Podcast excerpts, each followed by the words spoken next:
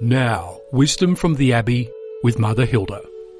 There's a great story told about Pope John the 23rd.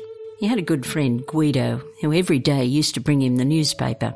On this particular day, the newspaper had a truly horrible article about the Pope in it. It was front page. And so Guido, loving the Pope as he did, hid the paper. The Pope came in. Guido, he said, there's no paper today?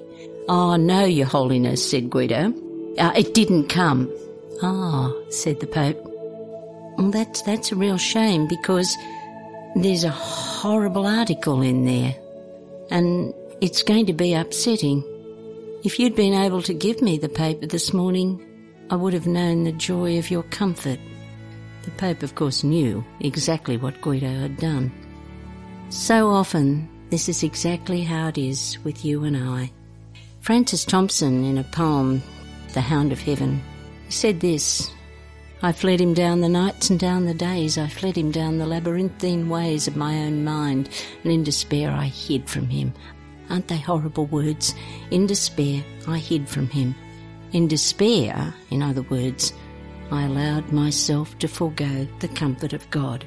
You and I, so often when we go to God, we avail ourselves of the opportunity of knowing the comfort of God. Why stay away from Him? And here's another truth, another beautiful divine truth. You and I have within us the capacity to comfort the heart of God. Anyone who loves as God does needs comfort. And how do we do it? Well, I want to give you a little tip. How about this week just sitting with him for five minutes every day with no other agenda but allowing the unspoken words in your heart, your words of comfort, to speak to the unspoken need in God.